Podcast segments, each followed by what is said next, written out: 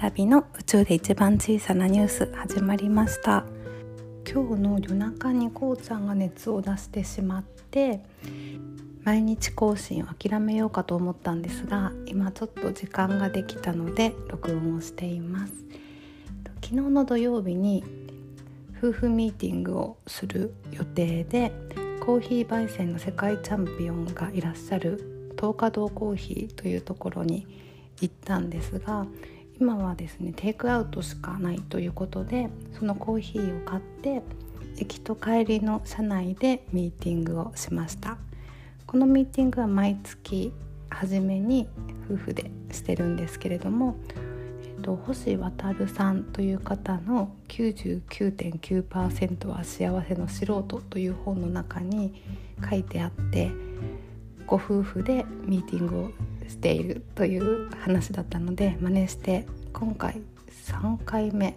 だと思います。でねそのコーヒー店に着いた時に駐車場のドアを開けた瞬間あ車のドアを開けた瞬間にすっごい香ばしいコーヒーのあの焙煎された香りがしてすっごくうわーってテンションが上がったんですよね近所の方羨ましいなみたいな昔高校生の時かな駅で甘栗屋さんがあってその甘栗の香りを思わせるすっごい甘い香りでした。開店する少し前の時間に着いたんですけど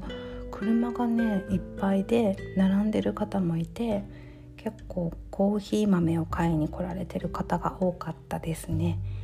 でその、えっとね、コーヒーを飲みながら話した内容が、えっと、8月の楽しかったこととかお互いの感謝の気持ちを伝えたりあと9月何をしたいかっていうのを話したりあとは私の提案でやりたくないことっていうのをリスト化してみようっていう話をして私がこれはやりたくないって思ってることを50個書いたんですけどそれの中で夫にとっては別にやりたくないわけでもない平気なことっていうのはしてくれるっていう話になったり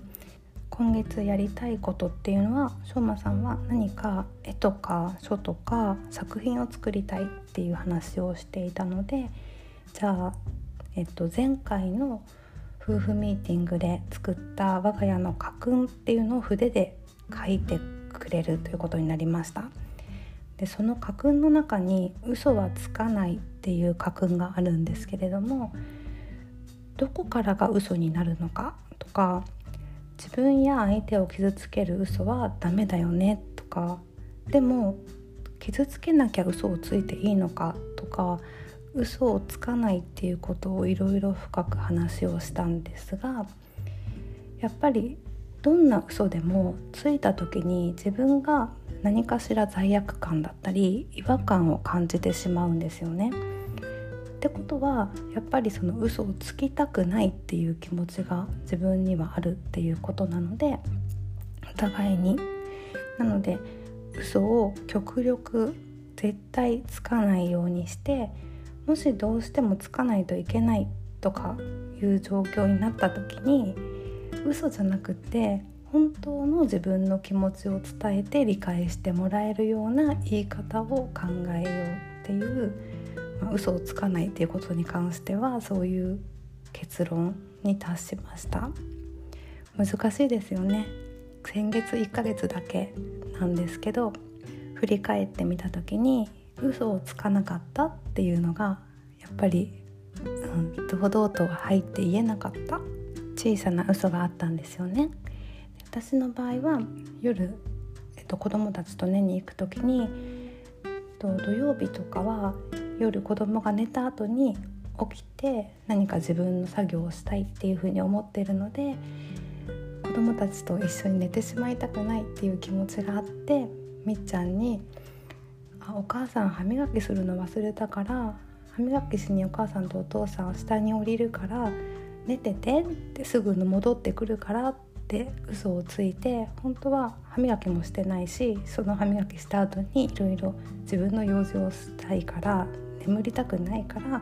もう降りるよって言いたいけどめっちゃん的には戻ってこないと寂しいっていうのがあるので戻ってくるからっていう風なニュアンスで下に降りていくっていう嘘をついてしまいました。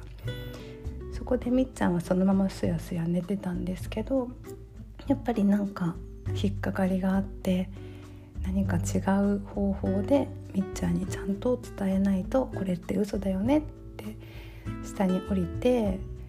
夫とアイスを食べながら話したんですよね。これからはちゃんとみっちゃんに分かるように伝えれたらいいなってもし分かってもらえなかったら頑張って寝ないようにしようと思います。ということで今日も最後まで聞いてくださりありがとうございました。明日は月曜日の月の日なので月にまつわるお話をします。お楽しみにバイバイ